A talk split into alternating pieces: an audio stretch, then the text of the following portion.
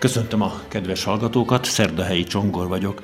Móroc Tamás atyával, Bodajki plébánossal nézzük meg a felújított kegyhelyet, mielőtt hozzáfognánk ennek a gyönyörűséges templomnak a rövid bemutatásához. Kedves atya, ön azt hiszem a Fehérvári Egyházmegyének a kosárlabdázó legmagasabb tagja, nem? Valószínűleg igen, hogyha ezt így nézzük, 196 centimmel biztos kiemelkedek. Ami érdekesség, hogy a volt plébános atya, aki most itt lakik velünk, ő pedig az egyházmegye legkisebb atyája, úgyhogy egy-egy helyre tömörödik a fizikai méretben legkisebb és legnagyobb atya, de azt hiszem talán nem is ez a legfontosabb, a szívünk legyen nagy és nyitott.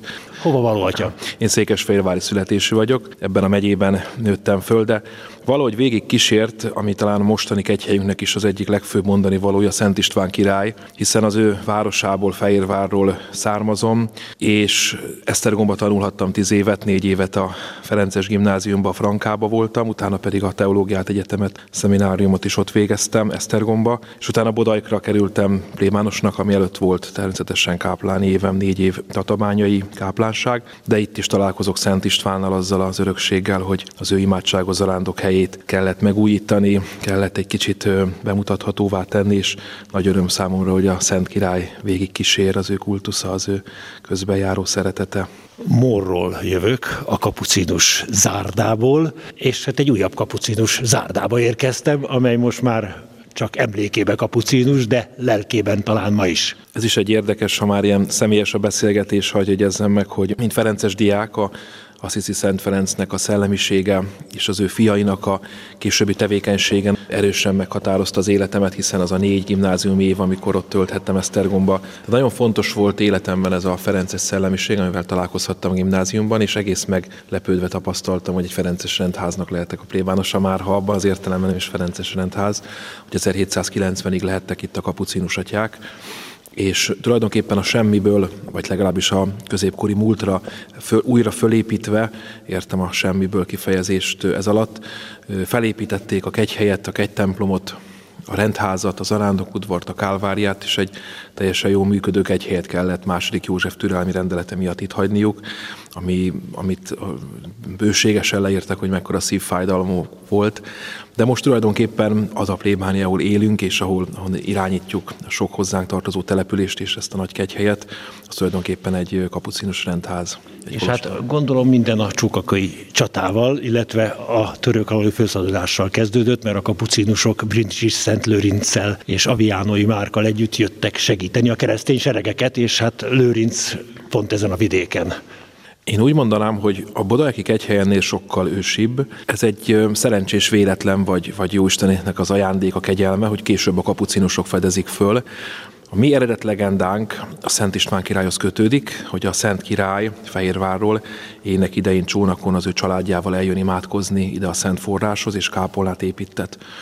Az először 1601 környékén ideérkező kapucinusok, akik a csókai csatába érkeznek, Brindisi Szent Lőrinc, akivel a templomban is több helyen megemlékezünk, ő még csak ezt a kis Szent Istváni kápolnát találja, és bizony-bizony a hódoltság idején a hódoltság Durántúli terjeszkedése idejének ellenére is e kápolnából indítja háladó körmenetét a Csókakői várba. Az, hogy aztán 1695-től Móra telepednek majd Bodajkra kapucinusok, biztos nem véletlen műve sem, de azért ez egy időben jóval későbbi történet, amiben ők fedezik föl, hogy bizony-bizony itt van egy kápolna, amit a török közben lerombol, vagy legalábbis egy rituális fürdőnek használ a Szent Forrással együtt, és ez a kápolna ez Szent Istvánhoz kötődik. Ezt a hagyományt élesztik föl, ezt a hagyományt kezdik el újra terjeszteni, és mind a mai napig ez a mi kegyhelyünknek a szíve és a lényege, hogy főleg ebben a modern korban, amikor két mondani való a család fontossága és a magyarság fontossága, hogy honnan vagyunk és kik vagyunk, ezt, ezt találtuk meg mi is, és ezt mutatjuk be az ideérkezőknek. Ugorjunk nagyot az időbe, a mába, a karácsonyi díszekkel fölékesített, ragyogóan felújított, nagyon-nagyon szép kegytemplomban vagyunk. Azt hiszem, hogy nincs egy másfél éve, hogy elkészült, ugye? Hát még annyi sem, mert Igazából a felújítás most őszre fejeződött be teljesen, de az tényleg igaz, hogy az előző nyolc, illetve négy évben is fokozatosan léptünk mindig egy kicsit előre, és most ez a millió, ami most fogadja az ideérkezőt, a karácsonyi díszekkel együtt is, ez a millió lehetett az, amit a kapucinusok is megálmodtak és felépítettek. Egy kis párszázas település közepén egy gyönyörű barokk kegyoltár, a passzói segítőszűzönyak egy képével, és a mostani felújítással kibővülhetett az arándokudvar, megújulhatott a rendház, alkalmassá vált az a terület arra, hogy az a sok százezer zarándok, aki ide érkezik, megfelelő körülmények között lehessenek. És ami talán az egyik legnagyobb ékessége vagy koronája volt ennek a felújításnak, hogy 2020. szeptember 12-én, a búcsú szombatján, hiszen nekünk Mária napkor van a nagy búcsunk, Püspök Atya mind a két nap ellátogatott hozzánk, megtisztelt bennünket, ami nagyon nagy öröm volt számunkra, és a szombati napon nem érkezett üres kézzel azon túl, hogy megköszönte és örült a felújításnak, megszentelte, felszentelte az új megújulást. Ezen túl az új szembemiséző oltárba Szent István király fejerekjének egy darabkáját adományozta, amelyet Fehérváron őrzünk, és a Szent Jobb mellett talán ez a második legnagyobb, vagy, vagy legnagyobb, legfontosabb Szent István erekjénk, és ezáltal ez a Szent Istváni múlt jelenné vált, nem csak a hagyományainkban él a Szent Király, hanem itt van velünk, amikor mi misézünk, megcsókoljuk az oltárt, itt vagyunk a egy templomban, akkor, akkor velünk van a nagy király, ahogy mi ezt hitünkben valljuk, és boldogan éljük meg, hogy ő valóban pátronája lett ennek a kegyhelynek ilyen módon is. Omne datum optimum, et omne donum perfectum desursum est, descendens a patre luminum. huius patris datum optimum et donum perfectum in omnes large proveniens, quia nullum spernit, sed omnes homines vult salvos fieri, et ad agnitionem veritatis venire. Ad hungarosusque quos Christianorum flagellum quondam constat fuisse diffusum Tehát Szent István benfoglaltatik az oltárban, és most karácsonyt követő napokban még ott csücsül a kisded Jézus is az oltár peremén. Igen, egy karácsonykor egy szép hagyomány itt nálunk, amit igazából Rómában is láttunk Szent Atyától, hogy jászolba helyezzük a kistedet, behozzuk, és őt tiszteljük az oltáron a kereszt helyén, a kereszt ott van azért mögötte természetesen, de a hívek lássák ezt a misztériumot.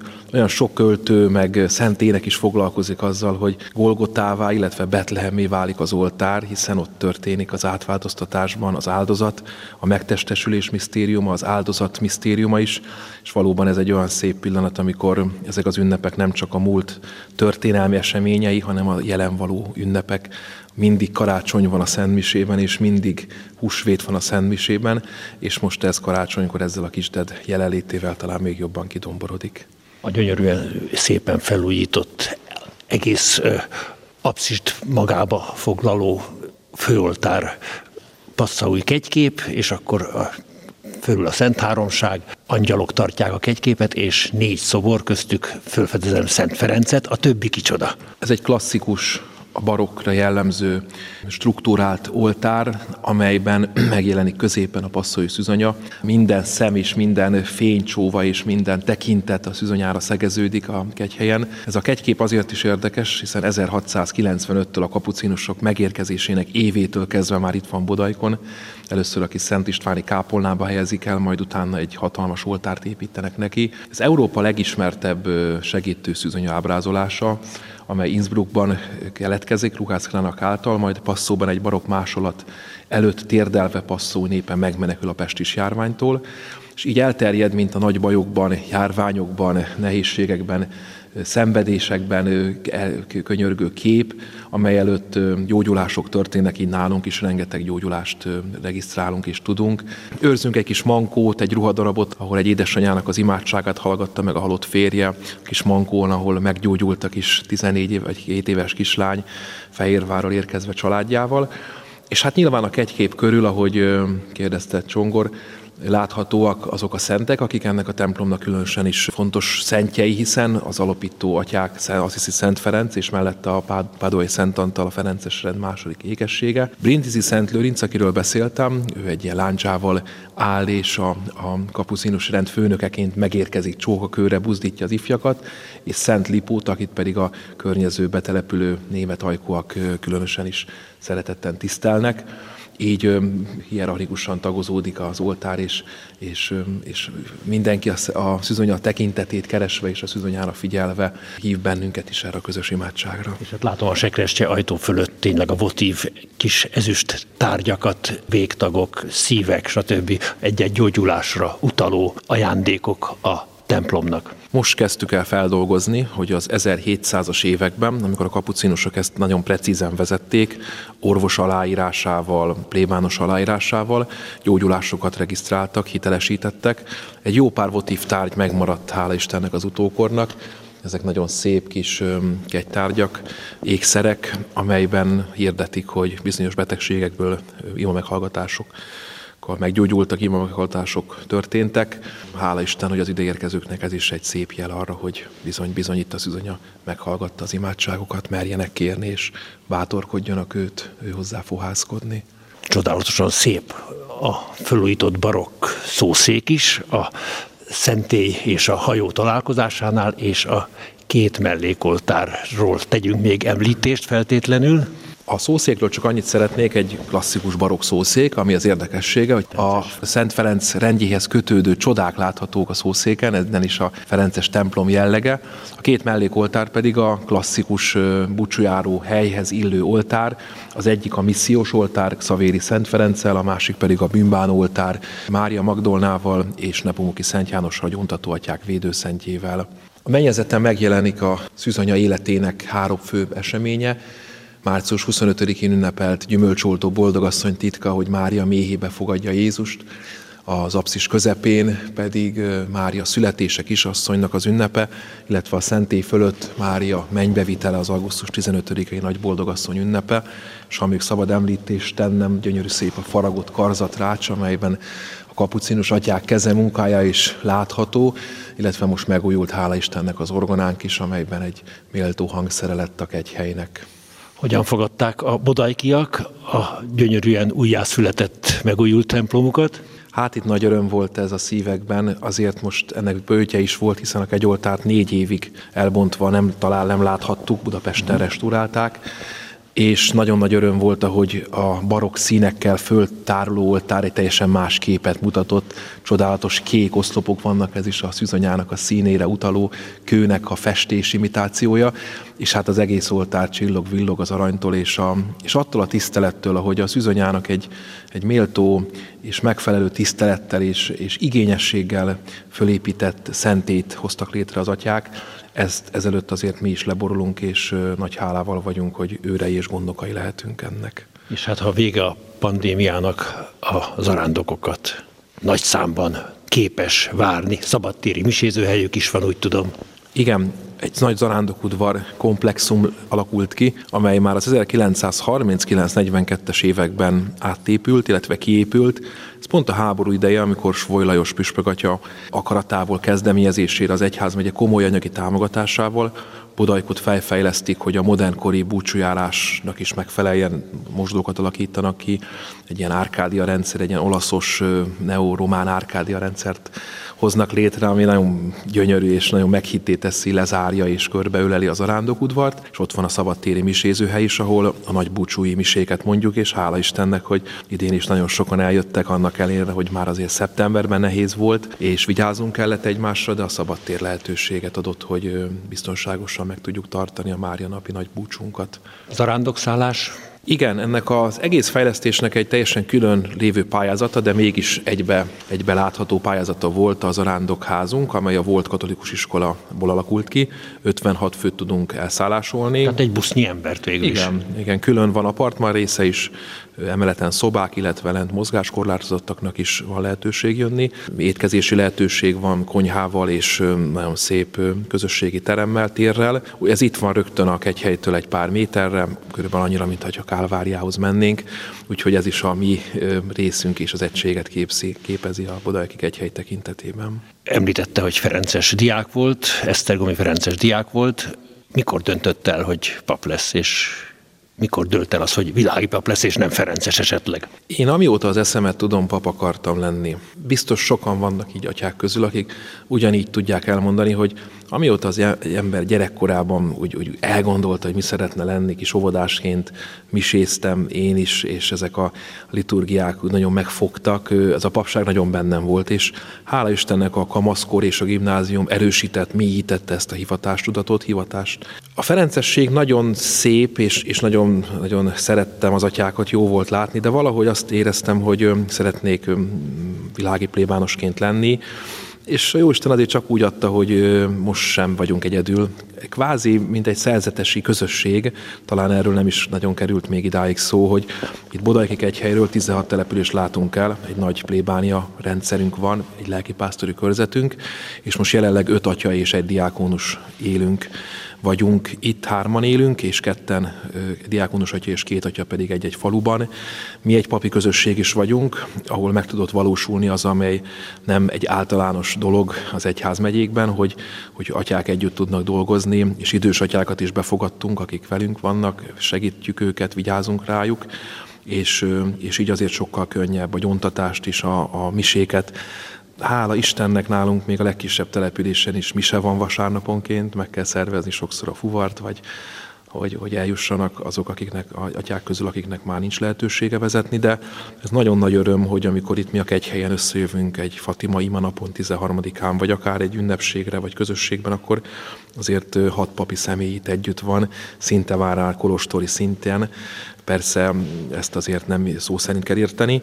Délben együtt imádkozunk például, akik itt a munkatársakkal hatan heten dolgoznak itt a kegyhelyen minden nap, ugye ellátják itt a feladatokat, a közös plébánia hivatalt, együtt imádkozunk, szoktunk együtt nyaralni is menni, és nagyon jó együtt élni, hogy, hogy papok ezt nem egyedül magányosan kell a hivatást, a feladatot végezni, hanem egy közösségben lehetünk, ez nagy áldás. Úgyhogy ilyen szempontból egy picit ezt a szerzetességből is tud az ember egy kicsit belekustolni. Jó Isten így akarta, hogy az ember ide kerüljön, vagy így kerüljön. Én nagyon nem bántam meg, és nagyon köszönöm az Úrnak, hogy szolgálatom őt. Kijöttünk közben a templom melletti zarándok udvarba, és hát tényleg egy nagyszerű itáliai léptékkel szemmel nézve is egy nagyon korszerű egység, mozgalmas és letisztult. Szent fiadat, boldogasszony, kérd-e népért? ez a mottónk, ez a jelszavunk, lett ugye a logónk, az a Mária monogram az áldoztató rácsunkból, és lett egy mottója is a kegyhelynek, amit a Mária nevenapi miséből, illetve az október 8-ai Magyarok Nagyasszony a misének a Zsoltárából vettünk ki, Szent Fiadat Boldogasszony kérde népért.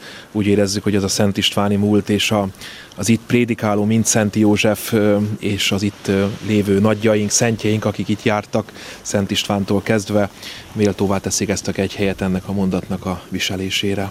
És hát ide látszik a Kálvária a domboldalon, fönti a domtetőn, Ugye, mint zarándok helynek fontos része, hogy a bűnbánat után, a bűnbocsánat elnyerése után az ember egy picit szembesüljön azzal, hogy milyen ára volt ennek, és föld zarándokolhat, kicsit ott hagyhatja a bűneit Jézus lábánál. Nagyon szép egyébként, hagy legyek annyira elfogult, hogy az ország egyik legszebb kálváriájáról beszélünk, ahonnan a vértes bakonyból látva az egész vértes szinte belátszik, és valóságosan egy hegyre kell felmászni, ami kellően magas ahhoz, hogy az ember érezze, hogy kicsit kilép a világból. Fönti Kálvária szoborcsoport az, az eredeti barokkori építkezéssel együtt épült, és hozzá készült 14 stáció és a Úrtömlöce kápolna pedig a későbbi koroknak a hozzárakódása. Mária szobor, Zsolnai?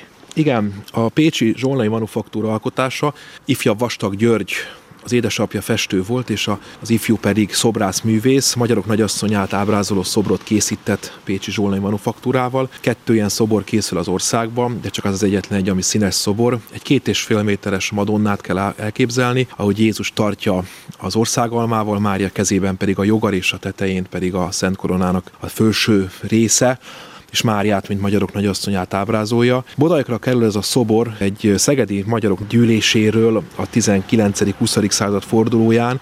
Az akkori plébános úr egyszerűen elkéri ezt a szobrot, és azt mondja, hogy Bodajkon lenne a legjobb helye, és csodák csodájára ez a szobor ide kerül. Átvészeli a világháborúkat, a rengeteg akna támadás és bombázás volt az udvaron. A templom és a szobor, hála Istennek, sérítetlen marad, és most pedig itt a Szentkút fölött egy méltó kis kápolna építménybe került végső elhelyezésére, ahol hirdeti a mi édesanyánk, pátrónánk szeretetét és közbenjárását. Magyarország nagy asszonya, téged kérünk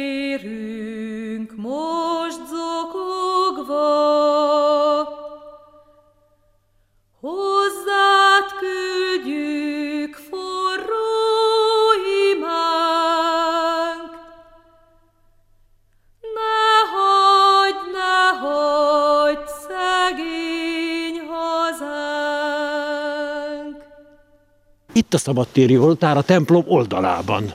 Van is egy nagyon szép sátor, baldahin, az oltár fölött minden szempontból nagyon professzionális felújítás történt, azt hiszem. 1948-ban, mint Szent József Mária évet hirdetett, és lett volna még két állomás Bodajk után, amiket már nem nagyon lehetett megtartani. Itt is szeptember 25-27-én volt, és úgy képzeljék el a rádióhallgatók, hogy 30 ezer ember eljött a búcsúra Bodajkra, hogy hallgassa a herceg primást, aki nyilván a vészjósló idők utolsó vagy első napjaiban, hogy kell mondani, bizony-bizony szólt a nemzethez, ez a beszéd meg is maradt, és nagyon nagyon sokakban még él az az emlék, hogy a herceg primás itt volt Bodajkon, titokba érkezik, titokba megy el innen, mert már itt le akarják tartóztatni, és tulajdonképpen ennek az évnek a decemberében tartóztatják le véglegesen, és a működését korlátozzák.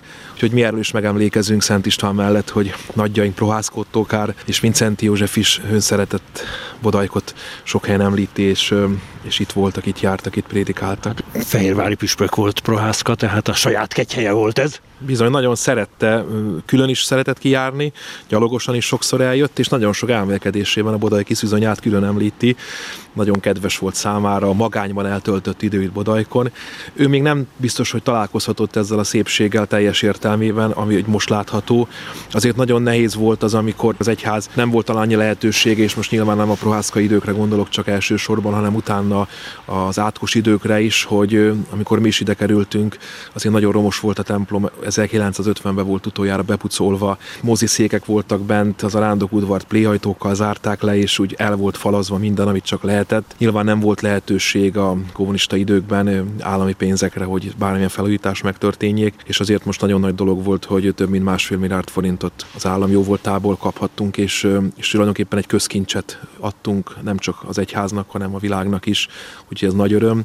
És hát valóban most már nyitva van az arándokudvar reggel fél kilenctől este 7 óráig, egy templom és arándokudvar is, bárki jöhet és imádkozhat, elcsöndesedhet, attól függetlenül, hogy találkozik-e velünk vagy nem, de természetesen várunk úgy is, hogyha valakinek kis beszélgetésre, imádságra, gyónásra van szüksége, akkor szeretettel állunk ilyen módon is rendelkezésre a híveknek. Mindenkinek csak ajánlani tudom, hogy látogasson el Bodajkra, mert lelki és művészeti élményekben tompzódhat, azt hiszem, hogyha ide eljut. Nagy szeretettel várunk mindenkit. Köszönöm a lehetőséget, hogy egy kicsit beszélhettünk erről a csodáról, amit mi is csodának élünk meg, és kívánok minden kedves rádióhallgatónak én is most már áldott új esztendőt, kegyelmekben gazdag napokat és nagyon jó egészséget. Dicsértessék a Jézus Krisztus. Morosz Tamás atya, köszönöm a beszélgetést. Keceli Zsuzsa zenei szerkesztő nevében is búcsúzik a szerkesztő, Szerdahelyi Csongor.